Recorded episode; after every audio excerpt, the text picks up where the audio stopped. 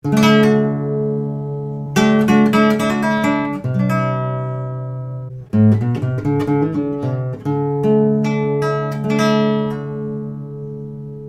hello everyone. Welcome again to the Empowering Neurologist. I'm your host, Dr. David Perlmutter. You know, it's still pretty pervasive that we think we need to avoid eating fat. You know, from the years of being told that dietary fat will give you a heart attack and who knows what else, there's still the presence in the grocery store of the low fat food, no fat food being good for us. And the truth of the matter is, our bodies need, desperately need dietary fat. Obviously, quality is, is important what tends to relate to our pervasive chronic uh, diseases, which are by and large inflammatory, uh, is the consumption that is so uh, widespread of refined carbohydrates, certainly simple sugars, and other ultra processed foods. Today, we're going to look at a very interesting book by speaking to the author. Oh, those are my notes. Uh, it's called The Fatburn Fix. Dr. Catherine Shanahan comes back on the program. Uh, we talked to her in the past about her other book called Deep Nutrition. Uh, she is a trained uh, family medicine uh, practitioner and also has a deep background in biochemistry and genetics. Uh, she studied at Cornell, has authored, as I mentioned, Deep Nutrition Why Your Genes Need Traditional Food. And the genes she's talking about there are your DNA type genes, not your Levi's. Uh, and also this new book, uh, The Fatburn Fix, that just came out a couple of months ago. Uh, she has worked with the LA Lakers to design nutrition programs uh, and really, I think, played a, a, a very uh, fundamental role in starting our uh, in things like bone broth and collagen. and, you know, she was certainly inspirational early on in, in raising our awareness of the value of increasing uh, the production in our bodies of dietary ketones. So she's assisted a number of companies with uh, optimizing the health of their employees, and uh, she has served um, in that role as an independent advisor to dozens of companies, uh, working with, as I mentioned, uh, sports teams, including uh, the LA Lakers, Villanova basketball team, and various other actual companies. Uh, she's been featured on multiple documentaries that you may have seen, like The Magic Pill. I think I was in that one, not sure. Um, and we've seen her on CNN, uh, in Men's Journal, Sports Illustrated, Scientific American. She's been on Good Morning America, uh, recently featured on Bill uh, Maher's program. She's been in Vogue, National Geographic, GQ, New York Post, Women's World, People magazine, uh, and we're delighted to uh, have her join us today on the program. So let's get started. Well, hello, Dr. Shanahan. Welcome to the program.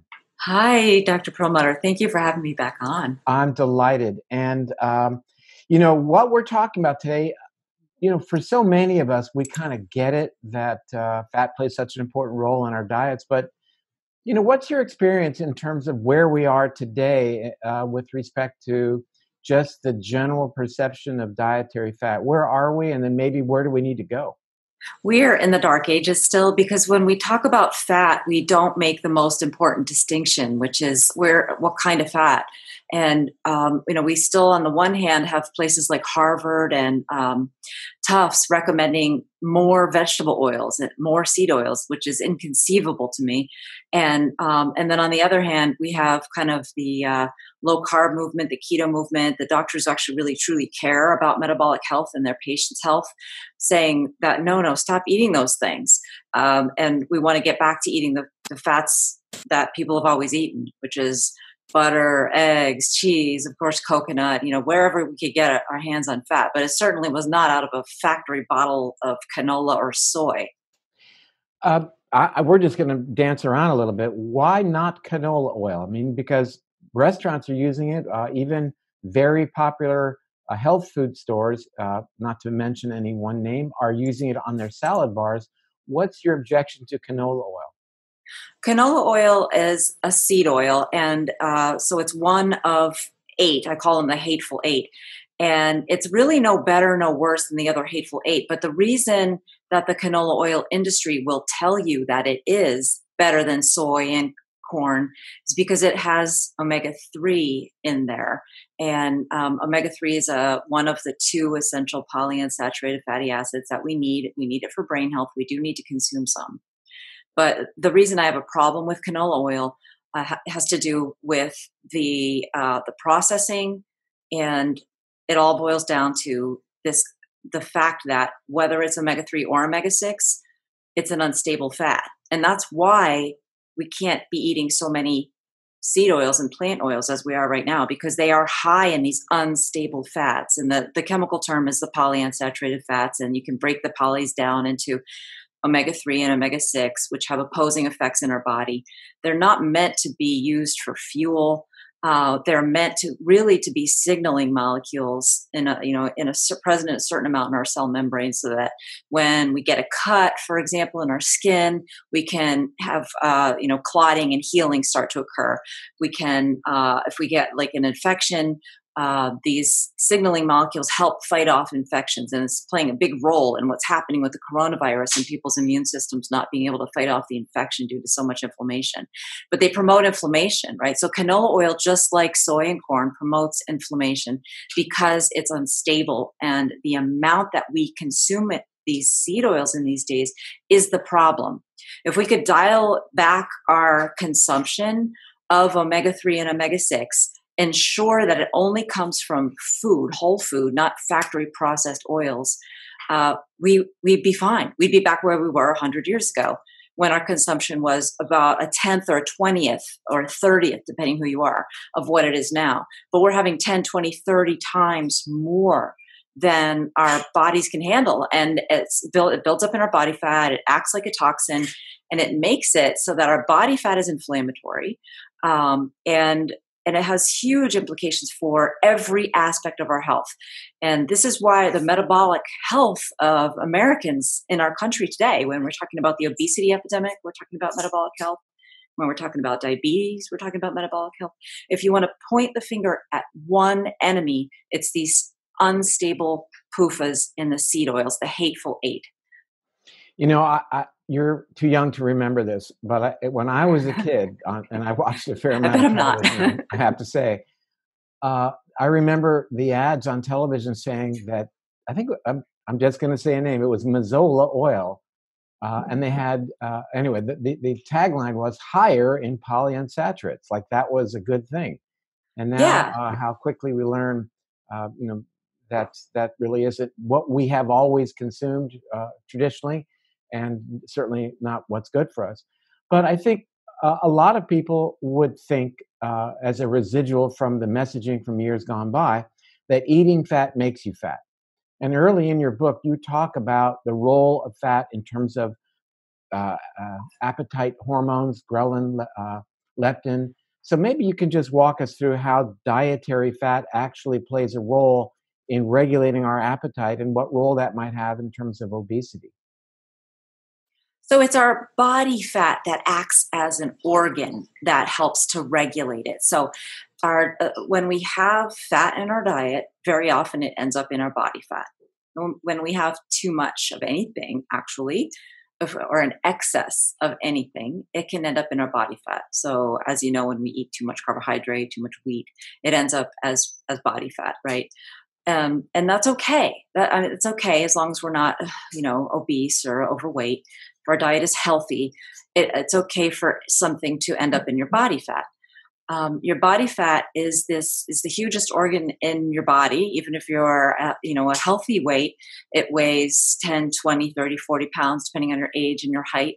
Um, certainly uh, you know it's it's a humongous organ if you're overweight.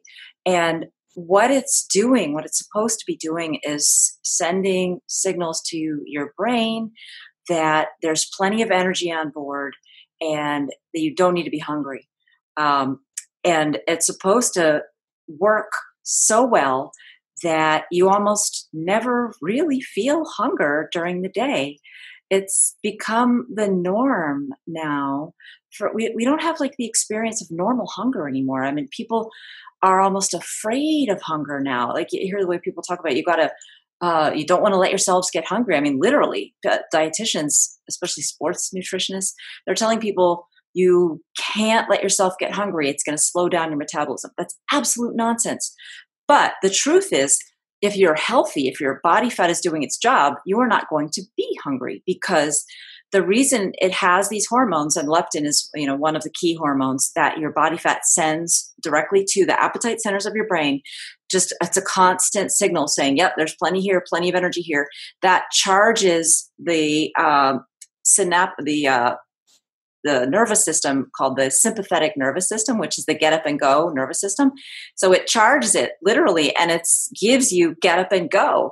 So not only do you not have hunger, you have energy. And this is how we are supposed to like wake up in the morning because we have been burning our body fat. We're su- we're supposed to feel energized, not hungry. And nature does it this way because that's we're actually supposed to have to like work uh, pretty hard for our food. So we have to have lots of energy to hunt down. But when your body fat is is loaded with these hateful eight seed oils and it's pro inflammatory, it can't send that leptin energizing signal to your brain. It can't energize your nervous system. And so it does two big things, two bad things. It makes you like always a little bit more tired than you should be. You don't really have a get up and go. And you don't, particularly important is you don't have this compensatory get up and go. Like if you eat too many calories, it's actually supposed to energize you um, the next day so that you want to burn them off. And studies show that when people have a, a, healthy metabolism, that's what happens. You can you eat a bunch of extra calories, you can burn off hundreds of extra calories without even like thinking about it as being an on purpose kind of thing. It happens spontaneously because you have, you're that much more energized. Well, I do think we we tend to go into conservation mode when we are uh, calorie or nutrient deprived. Uh, in addition to doing other things to prepare us for a more prolonged period of caloric restriction. I, you know, we enhance the brain's ability to function. We we enhance the production of ketones to power the brain, BDNF, etc.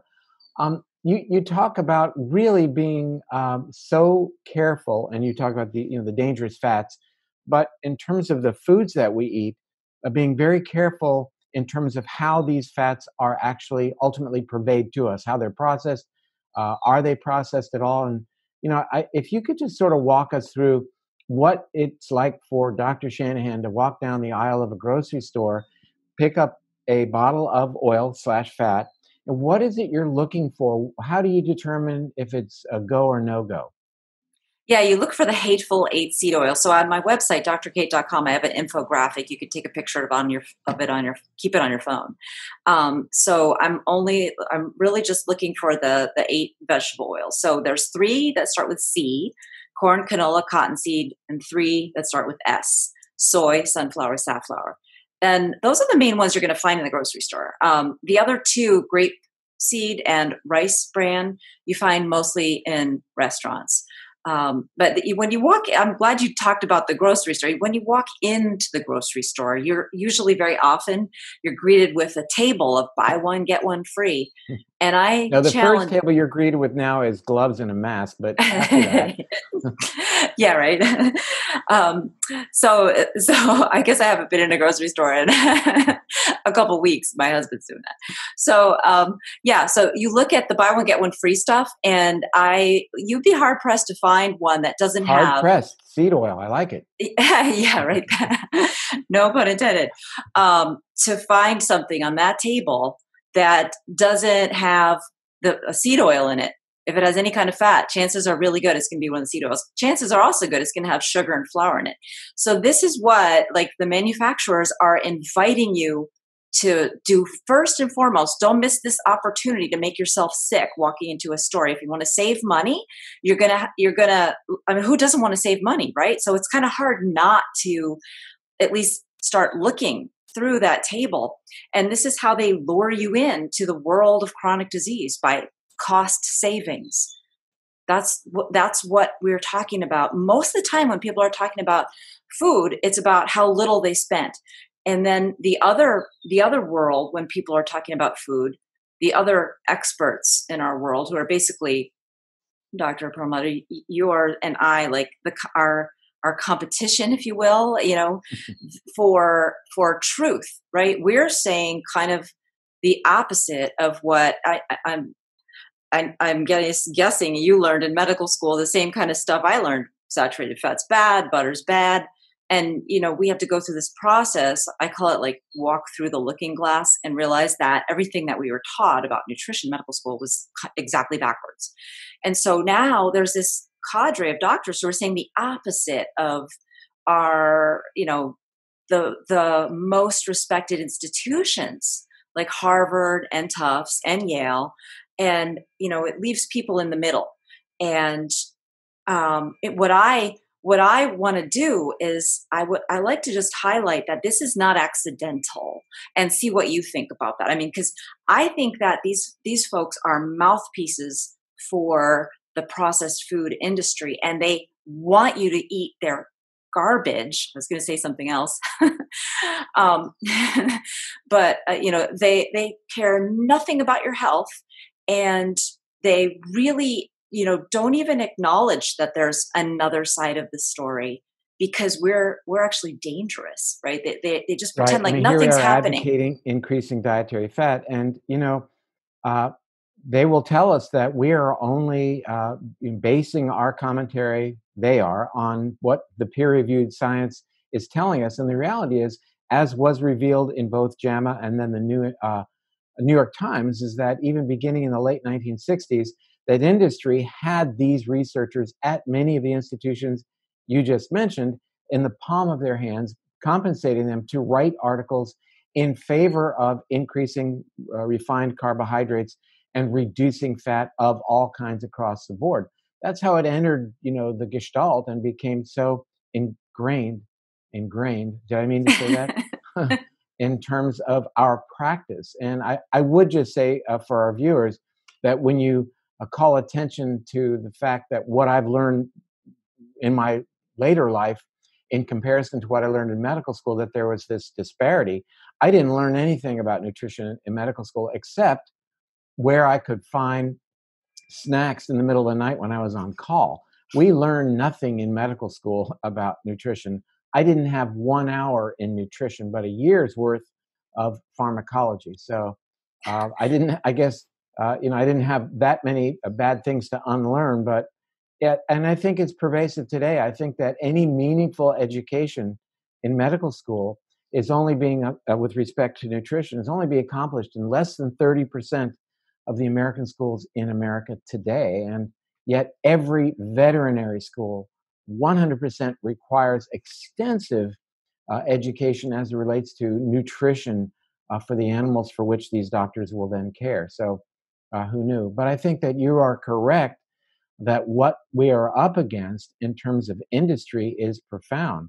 Uh, Dr. Mark Hyman, uh, as you know, recently published a book called Food Fix and explores the depth of uh, the influence that these major food corporations have on the global uh, consumption of food.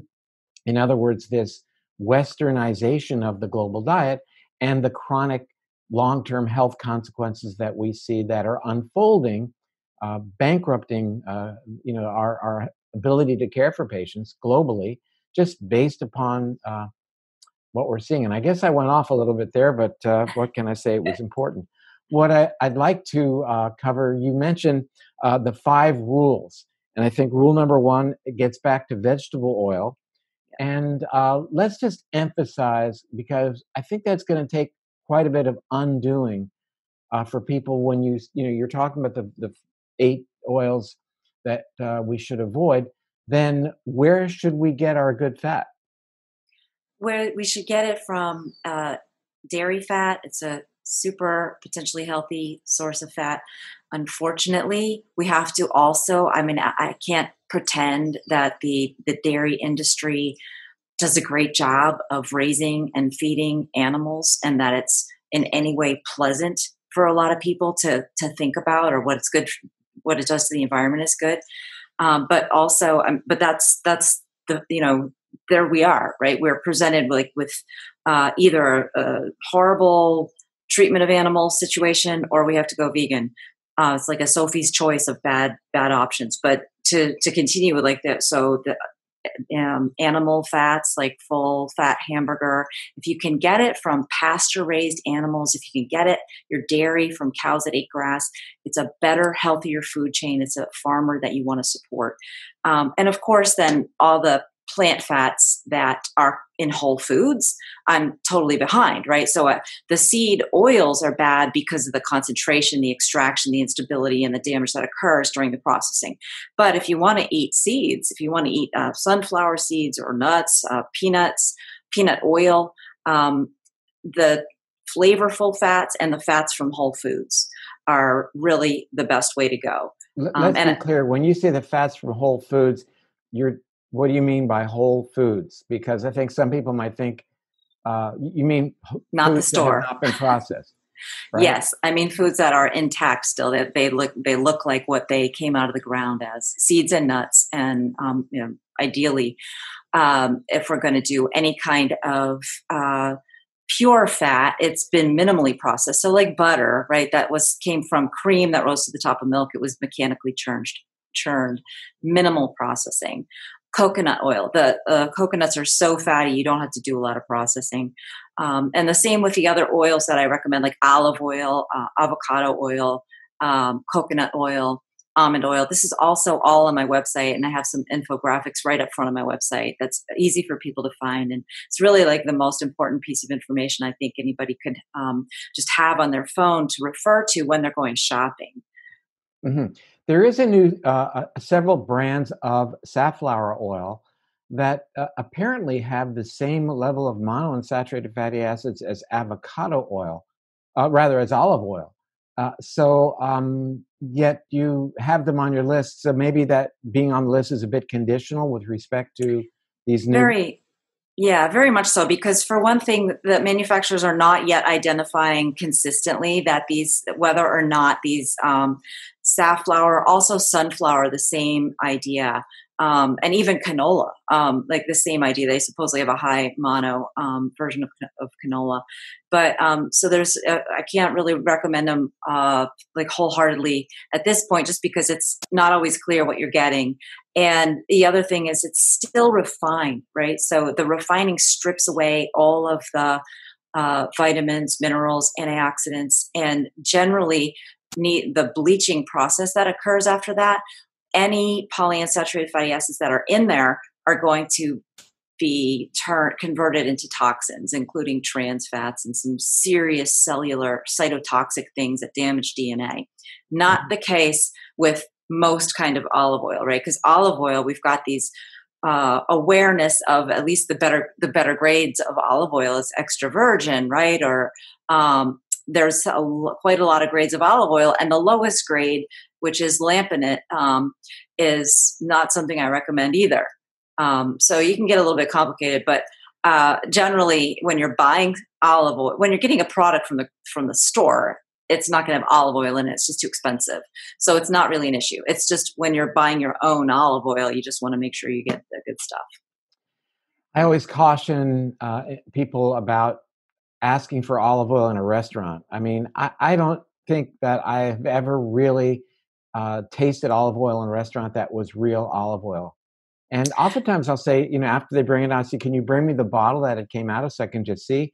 And if it's 51% olive oil, and who knows what the rest of it is, typically canola, um, that uh, they're allowed to say it's olive oil. And so, what my wife and I do in the day when we used to go out to restaurants uh, we bring our own little bottle of olive oil. My wife would put it in her purse, or I would carry it, and there you go. I know that seems strange, but uh, these days, especially, you're allowed to do strange things and, and get away with it. Uh, number two, uh, carbs, uh, and you are really uh, very emphatic about you know the, the rates of digestion, blood sugar elevation from re- highly refined carbohydrates.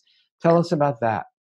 So the sugars, anything sweet tasting, is going to bump up your blood sugar and going to affect your hormones, your insulin, in ways that can make you hungry and tired later. It can make you eat too much at the time.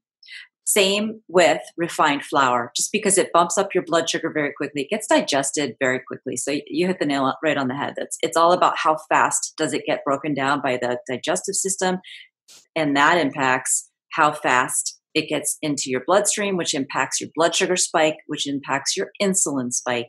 And, um, and so if you can have the, like if we want to contrast, for example, the carbohydrate that's in like a bean versus the carbohydrate that comes from wheat flour, um, the, the bean is not going to get into your bloodstream for sometimes an hour, sometimes two hours.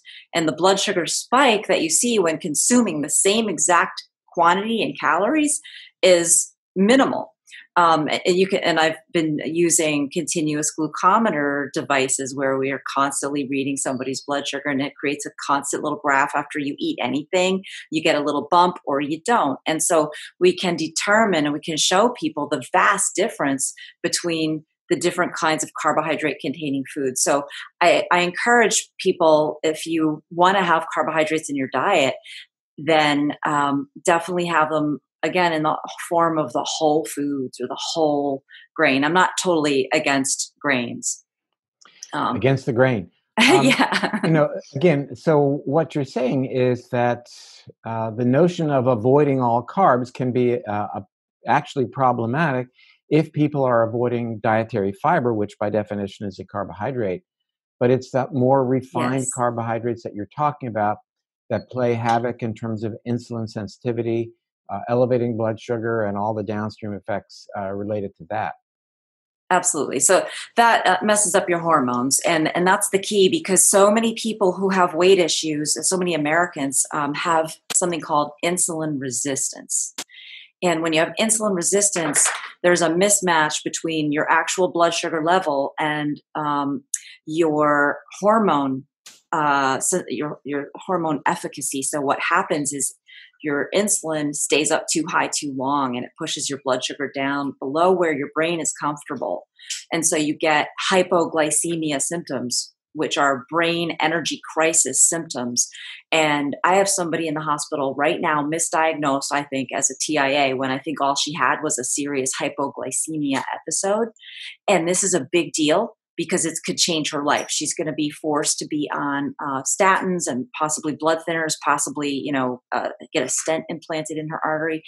Hypoglycemia occurs in people who are insulin resistant much more commonly after eating these these sweets and these refined flours and carbohydrates.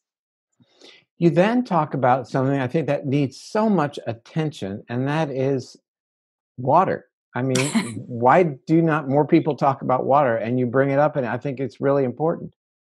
Yeah, it's really so helpful. It helps you lose weight in so many different ways because, for one thing, it helps fill up your stomach while you're eating. And, you know, the whole reason that the dietitians want us to eat more fiber and the whole reason that rationale they gave us in the first place for saying fat was bad is because they're saying it doesn't mechanically distend your stomach because it's so calorie dense, right?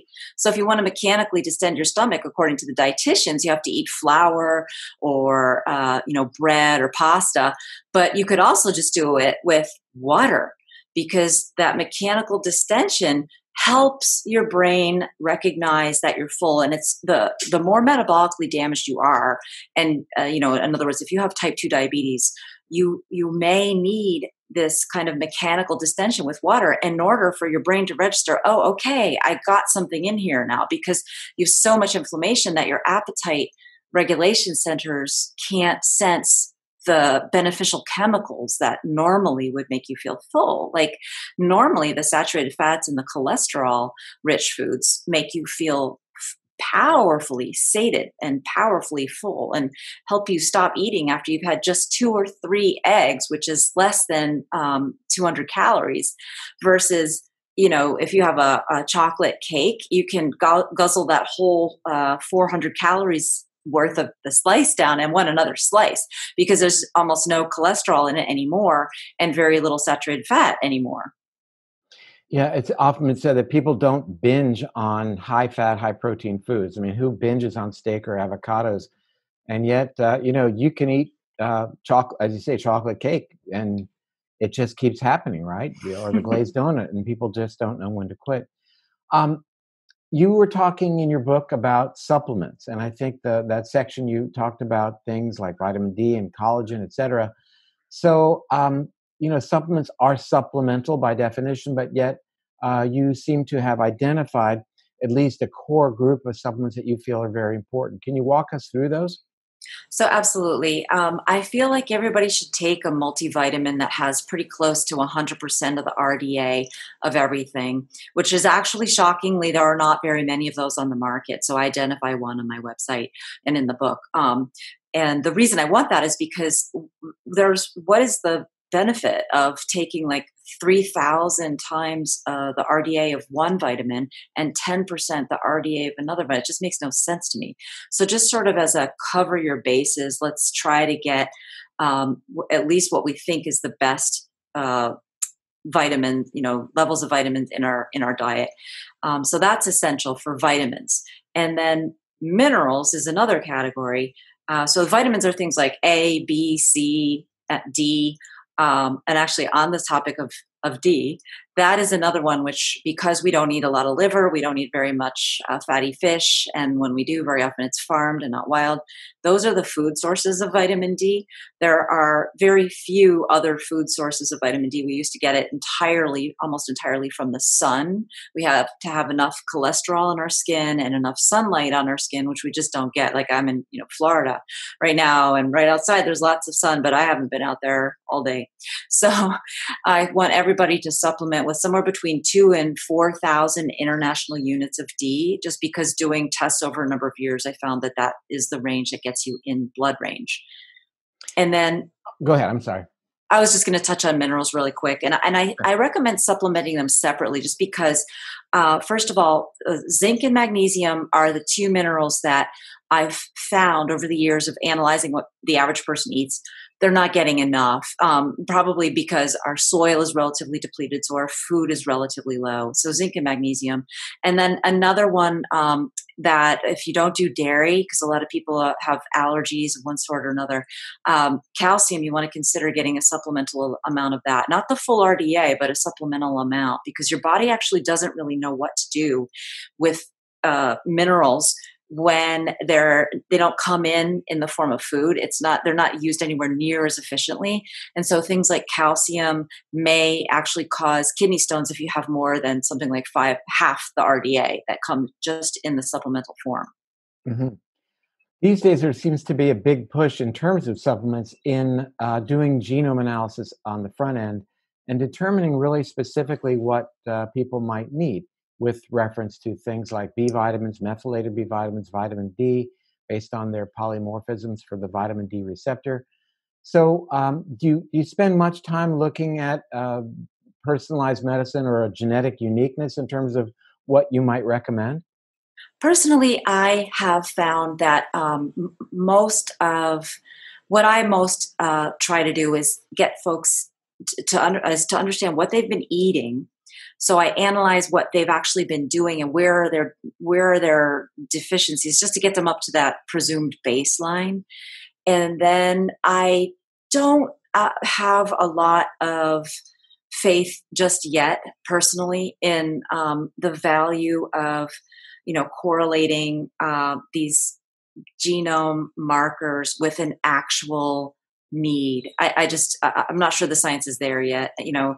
And when you're if you're talking about maybe just doubling up on your rda or something like that i don't see it as a harmful idea. But if you're going to be talking about like doing a thousand times the rda i i don't you know think that's a that's not a direction i would recommend mm-hmm. personally. Finally um, i'd like to just explore the notion that uh, i think you make it very clear that if you want to lose weight and if you want to lose fat, you should eat more fat. I mean, that sounds incredibly paradoxical, uh, but yet, you know, that is something that you talk about, and certainly you're not alone in, in, in bringing that to our attention. How does that possibly make sense? Well, it's all about calories. Like the the when you're eating too much of anything, it's going to be stored as body fat. So whether it's fat or sugar. I don't want you eating too much of anything, but it's very difficult to eat too much of the kinds of fats our bodies are designed to consume, you know, from whole foods, from animal products. It's very difficult because of what we already talked about. They're satiating. Um, and they don't they don't impact your hormones in ways that make you that give you these snack attacks and make you hangry. So it's you have a better chance at matching your calorie intake to your calorie needs. And i think that's the where we talk about calories uh, so often um, it's it's in just shaming people you know oh we eat way too many calories. We're gluttons. We're lazy. We don't you know uh, uh we don't move enough and we eat too much. But our bodies are supposed to naturally perfectly match our calorie intake to our calorie needs.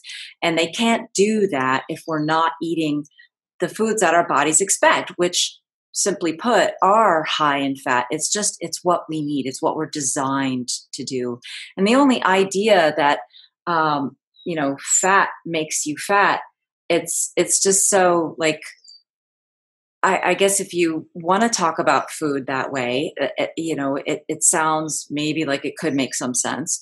But the fact is, people did not used to talk about food that way. They used to talk about food like, where was this animal animal raised? What did it eat? How healthy was it? How was it cooked? Mm. and in my first book deep nutrition i try to um, kind of reframe the whole conversation. And you know i find people get a little bit obsessive about macros and counting everything.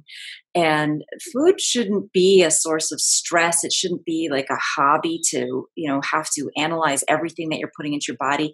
That's why we have a big chunk of our brain dedicated to the communication between our body fat and our brain and our muscles and our bones. They all communicate. They are all sending signals to help us to help us know what tastes good. That's part of how our appetites are defined is through this communication.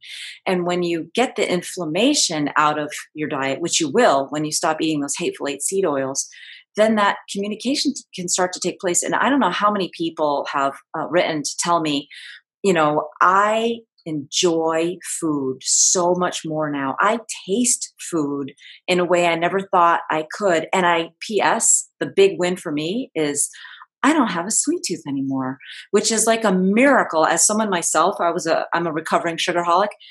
It, it's like a miracle to not be ruled by that, you know, at 11 o'clock in the morning i had my mocha frappuccino and by 11.30 i was counting the minutes till 11 o'clock the next day before i could have another one. So you know that's what it's that's what you you can leave behind. And you can actually look forward to having a steak and a salad and you know all the whole world of food that's available to us at the edges of the grocery store. Mm. shopping the periphery. Well again uh, here's the book for everybody uh, and uh, it's certainly great information. It certainly appends the the status quo level of knowledge about what we should and shouldn't be eating.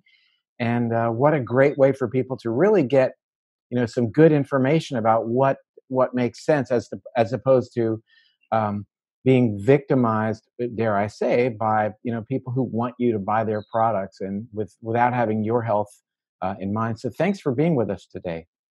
Thanks so much for having me on. Okay, we'll talk soon. Bye for now. Bye. What did we learn today? We learned that again, dietary fat is a good thing for us, but we have to be so careful in terms of the types of dietary fats that we consume, how they've been uh, processed, for example, really very important. The importance of drinking good water uh, is, uh, she stressed uh, how valuable it is. And once again, uh, we focus on why we've got to do our very best to be very much aware of the damaging effects of refined carbohydrates in our diets. It's certainly a choice that we can make.